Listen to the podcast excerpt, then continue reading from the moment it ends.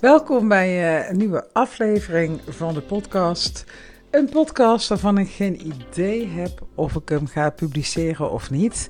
Ik weet wel dat ik hem ehm, niet in het moment ga publiceren. Het is eh, eh, eind juni, 29 juni om precies te zijn.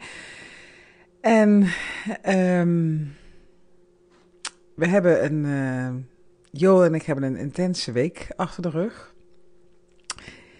En ik wil daar van alles over met je delen. Maar überhaupt, we zitten op de helft van het jaar. Tijd om terug te kijken naar afgelopen half jaar en uh, vooruit te kijken naar komend jaar.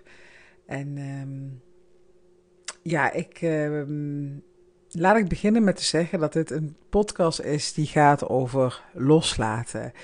Ik heb er altijd een beetje een hekel aan zegt meer over mij trouwens hè, dan uh, over waar ik een hekel aan heb. Maar ik heb altijd een beetje een, een, een, afkeer van als mensen aan het einde van het jaar, ondernemers in dit geval, een woord gaan bepalen voor het komende jaar. Dat ze uh, ja, bijvoorbeeld vrijheid of moeiteloosheid of uh, energie of weet ik veel wat. Dat zie je allemaal van die dingen dat um, ondernemers altijd een, een, een um, uh, een, een, woord gaan bedenken en dan, dan, moet dat jaar in dat teken staan. Ja, ik doe het dus niet, want ik denk dan echt al, ik blokkeer al bij de gedachte, wat voor een woord moet het dan zijn? Maar ik zat vanochtend op de fiets naar, um, naar school met de kinderen en ik, ik was opeens uit het niets... Uh, volgens mij kan je dat ook wel een soort van meditatie noemen als je op de fiets zit. En dan uh, dat je gedachten alle kanten op gaan. En opeens zag ik, holy moly, wat heb ik dit jaar tot nu toe al veel mogen loslaten? Um, als je me volgt, als je mijn nieuwsbrief leest en als je mijn post leest en zo, dan uh, weet je dat ik dit jaar business-wise heel veel heb moeten loslaten om verder te kunnen. Mijn online programma's, mijn e-book, mijn webinars, allemaal heb ik het los mogen laten om door te groeien naar het volgende niveau. En nu, deze week, hebben wij dus privé ook um, heel wat los te laten. Iedere keer als ik het tegen iemand ga vertellen welke beslissing wij genomen hebben, ben ik bang dat die andere kant denkt dat Johan en ik uit elkaar gaan. Nee, niks is minder waar. We gaan, um, we gaan samen een stap nemen. En um, daar hebben we iets voor los te laten. Uh, om precies te zijn, daar hebben we Amsterdam voor los te laten. Nou, en als ik het zeg, krijg ik alweer de tranen in mijn ogen. Maar het klopt wel. En het is wat het is. um, we gaan Amsterdam verlaten. En als je me dat vijf dagen geleden verteld had, had ik je echt voor gek verklaard. Sterker nog, ik zat vijf dagen geleden met uh, Chris, een goede vriend van mij. Uh, en we, mijn kinderen, we waren een weekendje weg, zaten we uh, aan het water. En die kinderen waren daar aan het spelen. En we hadden het over de toekomstplannen die Jola en ik hebben. En dat we van plan waren om naar Amsterdam-Noord te gaan verhuizen. Het landelijke gebied daar. Om wat meer ruimte te creëren voor de kinderen. En voor onszelf. We merken dat we toch meer um, ruimte nodig hebben. Um, vooral denk ik mentaal. Uh, maar goed, los daarvan. Ik zei nog tegen hem van, uh, ja, ik denk dat we naar, naar Amsterdam Noord gaan. We willen daar ook een bedrijf overnemen. Dat is weer een heel ander verhaal. En het zou perfect in onze planning passen. En Johan en ik nou, Johan had ook al een paar keer geopperd, kunnen we niet naar Leiden gaan? en ik dacht, hell no. Geen haar op mijn hoofd die naar Leiden gaat. Wat heb ik daar? Ik ken daar niemand. Ik heb daar niks te zoeken. Dus op zondag zei ik nog zo voor de grap tegen, tegen Chris van... Nou weet je, ik heb Johan nog in die baan gelaten dat ik misschien nog wel meega naar, uh, naar Leiden. Maar ik weet gewoon dat ik het niet ga doen.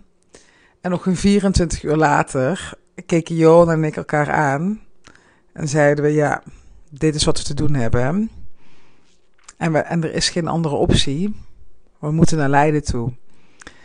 Zal je denken, hoe kan dit? Hoe kan je in 24 uur zo een andere beslissing nemen? waar je zeker was dat je het niet gedaan zou hebben uh, 24 uur daarvoor. Nou, wat er gebeurd is, is dat, uh, um, nou, als je misschien al een tijdje volgt, weet je ook dat um, Jip, uh, ons oudste zoontje van zes, die, daar hebben we twee rommelige jaren mee achter de rug. Hij, um, tot zijn vierde was er niet zoveel aan de hand. Vanaf zijn vierde, um, ja, op de basisschool eigenlijk liep het niet. Uh, ging hij teruggetrokken gedrag vertonen. Dus uh, internaliserend noemen ze dat dan in de psychologische wereld. Hij ging internaliserend gedrag vertonen, zichzelf terugtrekken. En ja, hij heeft dus de afgelopen twee jaar heeft hij op uh, twee scholen gezeten. Eigenlijk drie. Hij heeft nog heel even tussentijds op een schooltje gezeten uh, ter overbrugging, omdat hij um, toen een thuiszitter was. Je, je, je heeft een half jaar thuis gezeten, wat uh, ja, ik kan wel zeggen een van de pittigste periodes van ons leven was. Ik heb me dat nooit gerealiseerd. Als ik wel eens berichten zag over kinderen die thuis zaten, dacht ik, ja, ach, hoe erg is dat? Ik kan je vertellen, het is vreselijk. Het is echt verschrikkelijk. Het is um, uh, voor een kind gewoon niet goed om geen structuur in zijn dag te hebben. Dat merk je misschien al in de vakanties, dat kinderen verveeld raken. Um, maar als je dat, daarvan uitgaat en je dan voorstelt dat een kind een half jaar thuis zit, dat je als ouders gewoon je werk te doen hebt, dat het broertje, um, in dit geval Bo, wel gewoon naar school gaat en dan een kind thuis is en alle praktische dingen die erbij komen kijken. Johan en ik die um, uh, moesten natuurlijk uh, om en om thuis blijven om uh, voor hem te zorgen. En we waren daar echt met goede moed mee begonnen. En dat we hier allemaal thuisonderwijsdingen hadden en zo. Ja, kwamen we er al snel achter dat het gewoon um, ja, niet werkt. Dat het heel, uh, heel moeilijk is om je eigen kind. Um, nou, tenminste, dat, dat zeg ik heel generaliserend. Voor ons was het heel moeilijk. Voor Jip en ons was het heel moeilijk om um, uh, samen educatieve dingen te doen gedurende een dag. En ja, het was echt een rotperiode. Nou, gelukkig is hij vervolgens naar een um, uh, reguliere school weer kunnen gaan. Waar ze ervoor open stonden om hem uh, samen met een shadow, dus iemand die dan uh, naast hem zat een paar uurtjes per dag, om hem um, ja, in de klas op te nemen. Nou, dat heeft hij dus afgelopen jaar gedaan. En dat is een hele tijd goed gegaan, totdat de klas te groot werd. En uh, met te groot bedoel ik uh, dat er nu 21 leerlingen in zitten. Uh, de klas begon met 12. Toen was het voor je nog heel overzichtelijk. En um, ja, nu zijn het er 21 en het is echt too much voor hem. Waardoor um, ja, het heel duidelijk wordt dat Jip op dit moment niet naar het reguliere onderwijs um, zou moeten gaan. Dat, dat hij iets anders nodig heeft, dat hij meer hulp nodig heeft meer individuele hulp en ja, minder kinderen in een klas, minder prikkels in een klas, dat soort dingen. Dus we zijn gaan zoeken naar scholen. En uh, ik kan je ook wel vertellen dat uh, de afgelopen maanden, ja, wij denk ik wel zo'n 20 uur per week um, met Jip zijn bezig geweest. Uh, met alle dingen om hem, om hem heen. Want de dingen die op school naar buiten kwamen, dat had ook um, um, uh, een standaardgroep zwemles bijvoorbeeld, was voor Jip ook niet mogelijk. Um, nu heeft hij dus, uh, doordat we ook heel veel hebben gezorgd en heel veel contacten hebben gelegd, nu heeft hij een um, uh, instructeur met twee andere kindjes en dat gaat supergoed. Hij gaat nu iedere woensdag met veel plezier naar de zwemles, daar ben ik heel dankbaar voor. En allemaal dat soort dingen. Ik noem nu even de zwemles als voorbeeld, maar er zijn heel veel andere dingen, uh, instanties en hulp die we nodig hadden om Jip gewoon um, ja, een, een, een, goede, een goede flow te krijgen.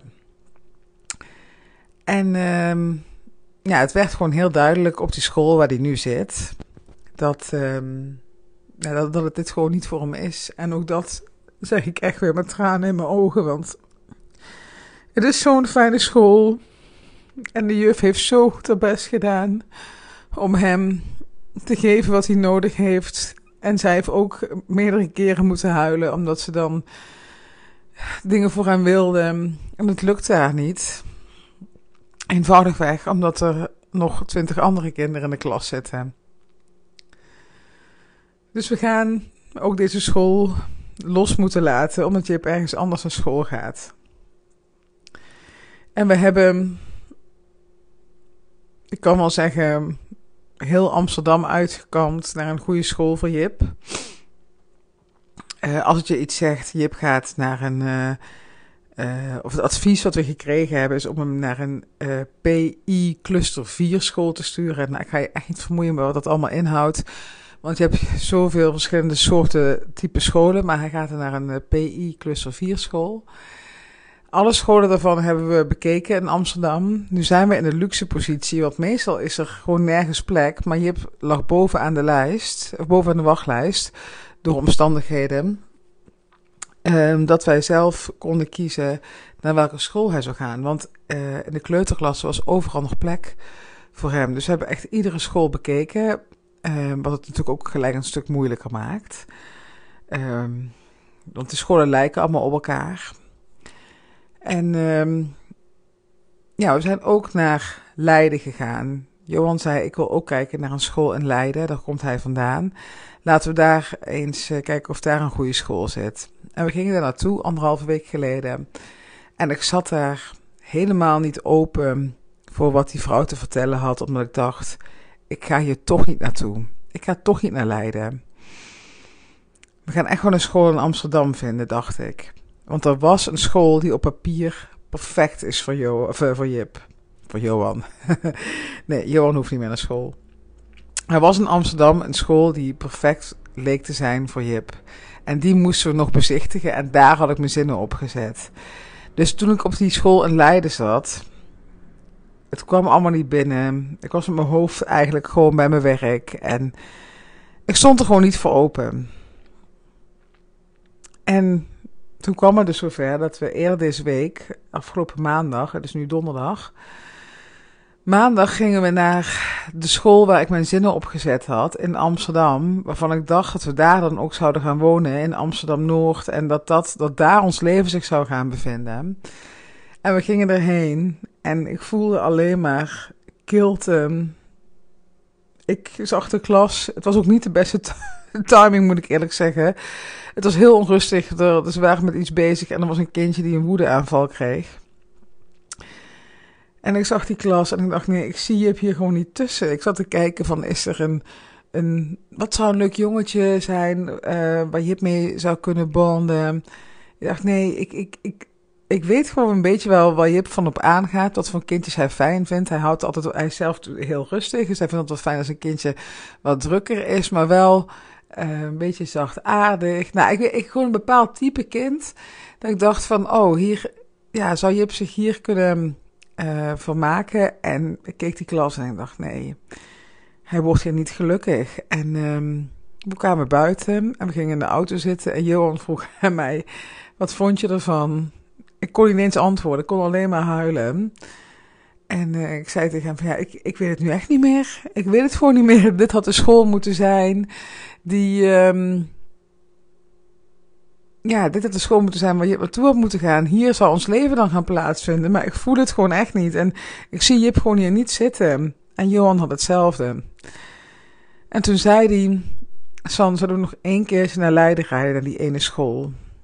En waar mijn hoofd zei, fuck no, ik ben zo over, over mijn toeren nu. Ik weet het gewoon allemaal niet meer. Ik wil naar huis. Dacht ik, ja, laten we het maar doen. En we reden naar die school en onderweg belden we op naar school en zeiden we: Zouden we uh, even kunnen komen kijken nog één keer, zo om het gevoel op te pikken van de school? En dat was oké. De conciërge stond ons al op te wachten en die bracht ons um, ja, in een klein rondje door de school, die we de week ervoor nog gezien hadden. Maar het hielp heel erg, want ik keek de klasse in en ik zag allemaal kindjes waarvan ik dacht: ja, hier zie ik Jip. Hier kan hij gelukkig worden, hier kan hij tot volle bloei komen. Hier moet hij zijn. En ik heb meerdere keren deze week de vraag gekregen van... Sandra, wat maakt het nou zo anders, die scholen? Hoe kan het dat, dat er in heel Amsterdam geen school te vinden is en in Leiden wel? En ik ga heel eerlijk met je zijn. Ehm, dat is de populatie van... Uh, Amsterdam heeft een andere populatie aan mensen dan in uh, een provinciestad zoals Leiden. En um, daar bedoel ik mee dat er in Leiden, uh, dat er denk ik 60% van de kinderen Nederlands zijn. En de scholen die wij bezocht hebben in Amsterdam, daar was Jip het enige Nederlandse kindje in de klas. En het is een overtuiging. En of het waar is, dat zullen we nooit weten. Maar Johan en ik dachten echt van ja, als Jip de enige is die hier native Nederlands spreekt en taal is al een ding voor hem, dan gaat het niet de juiste omgeving voor hem zijn, waarin kinderen ook moeite hebben met taal. Dan kan hij beter in een uh, klas komen met kinderen die gewoon ook Nederlands spreken van huis uit. En dat hij dan met kindjes zit die ook op hem lijken, in plaats van met um, kinderen die uit alle landen van de wereld komen. En misschien klinkt het heel ja, racistisch. Is het racistisch? Nou, weet ik niet. Of in ieder geval heel veroordelend. Of in ieder geval, dat kan ik wel echt zeggen, dat ik bepaalde aannames doe die ik niet kan hard maken. Maar het gevoel dat ja, het geeft ons gewoon een heel fijn gevoel als Jip in ieder geval in een klas komt met kindjes die ook op hem lijken. En er mogen uiteraard, hè, ik, uh, ik krijg wel eens uh, voor de grap dat mensen zeggen: ja, Limburg, want daar kom ik natuurlijk wel vandaan, stemt toch iedereen op Geert Wilders? Nou, geloof me, verre van. Ik ben verre van een uh, Geert Wilders aanhanger, sterker nog, um, eerder het tegenovergestelde. Um, maar ja, ik, ik, ik, ik, ik, ja, ik denk dat het gewoon voor hem beter is als hij dus in een klas komt met kindjes die op hem lijken. Um, en ook kindjes uit andere landen. Dat, dat is ook oké. Dat mag er ook gewoon allemaal zijn. Maar dat het grootste gedeelte toch zijn taal spreekt en ook op hem lijkt. Dus wij stonden op die school en um, ja, Johan kwam daar met tranen in zijn ogen naar buiten. En hij keek me aan en zei van, dit is wat we moeten doen hè. Ik zeg ja, dit is wat we te doen hebben. En tegelijkertijd dat Johan ook, daarom was Johan in tranen. En ik had het toen op dat moment niet meer, bij mij was het al een beetje weg. Johan zei ja, dit houdt heel veel in. Ik zeg ja, dit houdt echt heel veel in. Dat we ons ja, geliefde huis in Amsterdam dat we het achter ons gaan laten. Nu gaan we wel om het verlies proberen eh, een beetje in te perken. Gaan we het uh, uh, proberen aan te houden en te verhuren. Zodat als we op een later moment, als de kinderen misschien het huis uit zijn of hè, weet ik veel wanneer. Uh, als we op een moment in ons leven terug willen naar Amsterdam, dat we hier naartoe terug kunnen. Want dit huis, ja, hier zijn Johan en ik begonnen.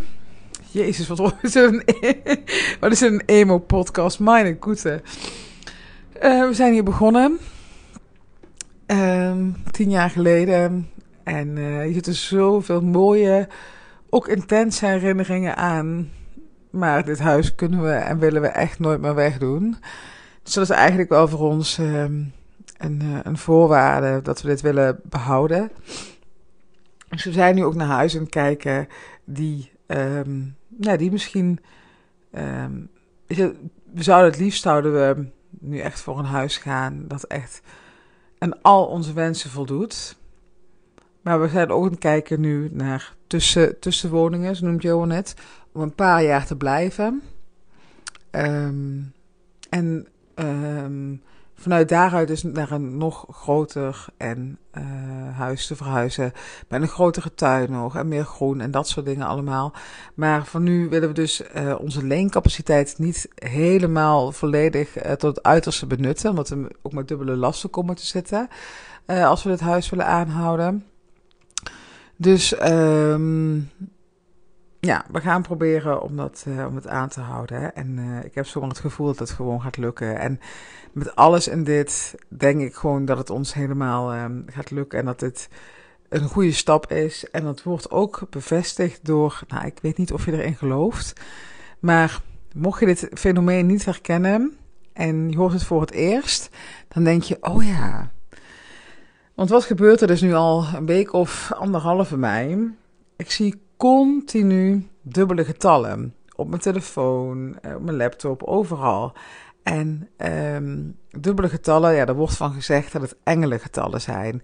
En als dit bijvoorbeeld, zoals als ik dus net zag, zag ik, uh, was het 11 over 11. Dus vier keer één achter elkaar. Nou, moet je voor de grap maar eens googelen. Als je ook zo'n fase hebt, dat je dat heel vaak ziet. Ja, dat zijn dan, hè, zo wordt dat dan gezegd, dat heeft een of andere wetenschapper zelfs ook een keer bevestigd, dat dat um, de signalen zijn vanuit het universum, vanuit de engelen en uh, dat je daar iets mee mag.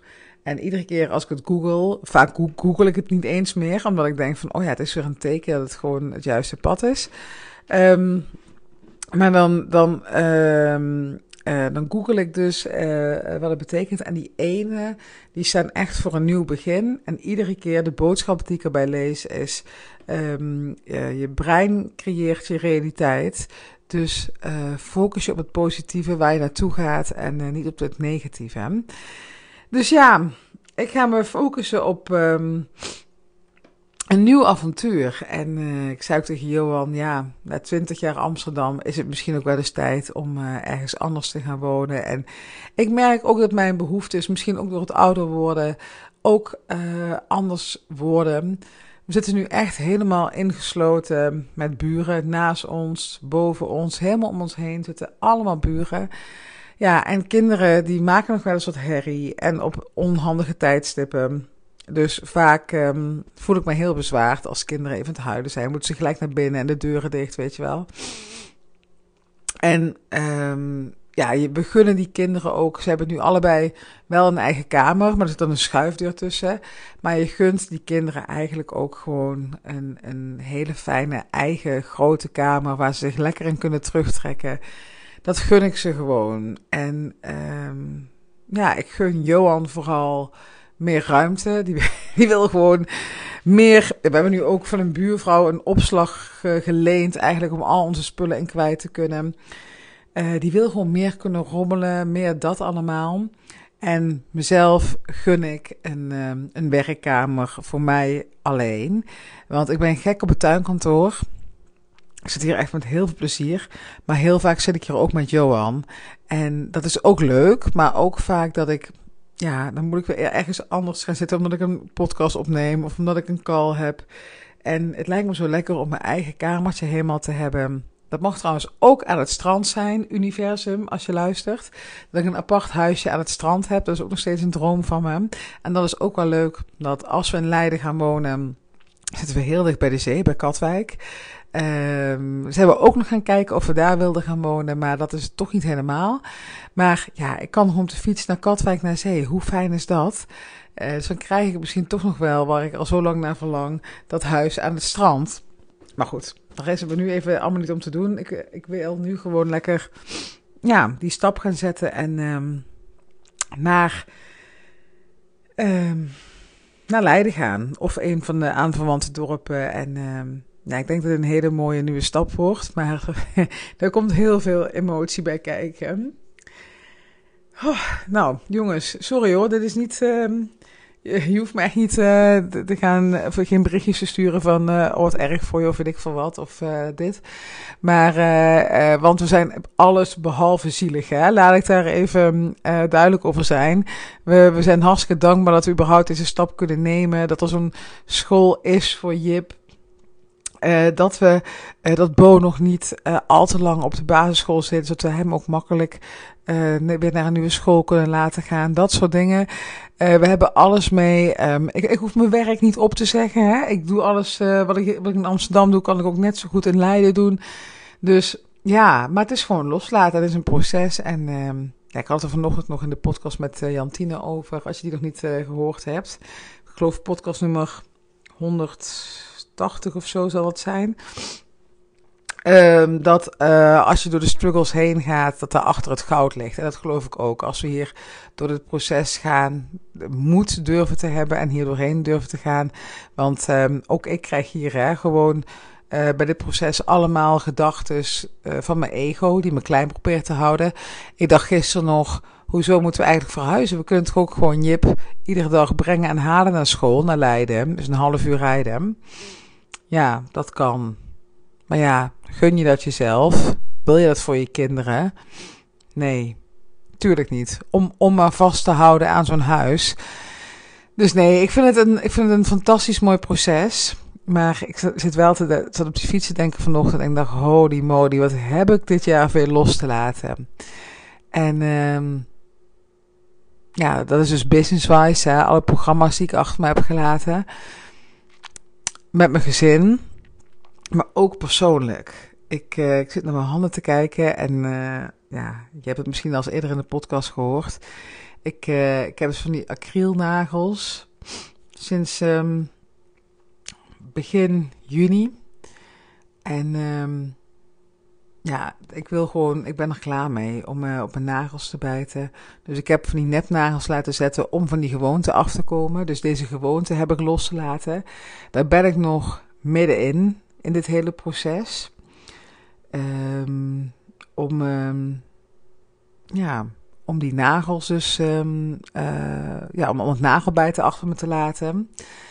Uh, lukt nog niet helemaal. Ik merk dat ik nog steeds op die acrylnagels, je kan wel niet opbijten, maar ik merk nou, nu ook dat ik er aan ga zitten. Dus daar heb ik nog een uh, traject in te gaan. En daarnaast ben ik, uh, nou zoals je weet, uh, hebben Jo en ik iedere maandag personal training. En dat vind ik hartstikke lekker. En sporten gaat me ook heel goed af. Maar ja, ik wil toch. De, nou, laat ik vooropstellen. Het eerste doel voor mijzelf uh, met sporten en gezonde voeding en dat soort dingen. is vooral om mij heel erg lekker in mijn vel te voelen. Vooral. Uh, ik merk gewoon als ik ochtends naar de sportschool ben gegaan, dan kan ik de dag aan. Nou, vandaag ook. Ik ben uh, vanochtend gaan boksen. Fantastisch was het. Um, hè, en daarna ga ik een podcast opnemen. Nou, als ik toch een andere energie dan dat ik uit mijn bed kom. En ja, gewoon de dingen maar doen zoals ik ze doe. De sporten helpt mij mentaal enorm om uh, ja, mijn bedrijf uh, en mijn klanten te kunnen dragen. Maar ik wil toch ook echt wel wat kilo's gewoon kwijt. Um, dat heeft zich een beetje opgestapeld. Uh, nou, na de geboorte van Bo, toen was het al. En uh, daarna kwam corona, wat ook echt niet meehielp. Daar is eigenlijk bij mij uh, de grootste uh, gain weight, weight of gain. Nee, zeg je dat? Nou, weight gain, weight gain. Ja, het, het, het aantal kilo's is daar toen echt toegenomen in, in corona. En um, omdat ik gewoon geen manier zag om te sporten, om, om ja, gezond, ik, ik, weet het niet. Het was zo overleven, hè? Dat, dat herken je vast wel, dat ik gewoon geen ruimte had om met mezelf bezig te zijn. Laat ik vooropstellen, dat was een keuze. Hè? Dat heb, ik had anders kunnen kiezen, terugkijkend. Maar ik heb mezelf gewoon niet belangrijk genoeg gemaakt. Ja, en nu ben ik op zo'n punt dat. Um, ik heb wel een aantal dingen geprobeerd. Ik ben ook onder hypnose geweest en dat soort dingen. Maar wat voor mij dus nu, en ik heb geen idee meer hoe ik daarop kwam. Maar een paar weken geleden, toen ben ik voor mijn gevoel uit het niets gestart met intermittent fasting. En dat houdt dus in dat je dan uh, uh, 16 uur uh, niet eet en 8 uur wel. En dat is even de manier hoe ik het doe. Je hebt daar ook andere varianten in. Vijf dagen eh, eten, twee dagen vasten en dan dus helemaal niks eten. Je, hebt er heel veel varianten in. Maar voor mij werkt het heel goed uh, 16-8.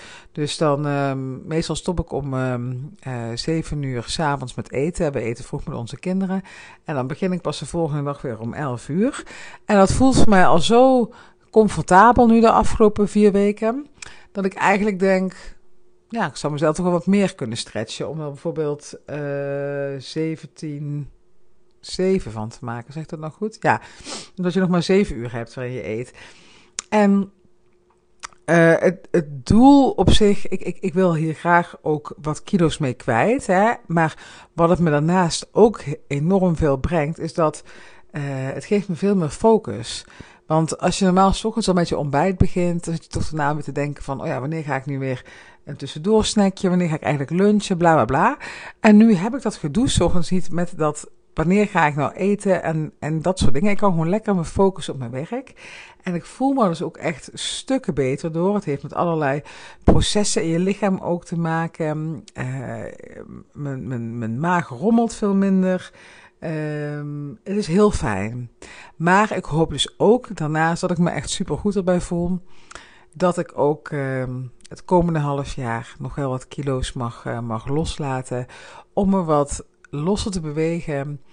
Om ja, als een nog betere versie van mezelf te verschijnen. Om door die comfortzones heen te gaan. Om te groeien. Um, om mezelf ja, nog beter in mijn vel te voelen. Ook om, daar heb ik heel veel zin in, om um, uh, kleding te shoppen. En ook kleding die ik hier nog in de kast heb liggen. Waarvan ik denk, oh ja, op een dag wil ik die weer eens aan. Om dat uh, uh, allemaal weer te gaan doen, daar heb ik ontzettend veel, um, veel zin in. Um, dus dat over loslaten. En ja, zoals ik al aan het begin van de podcast zei, ik heb geen idee of ik ooit deze podcast ga publiceren.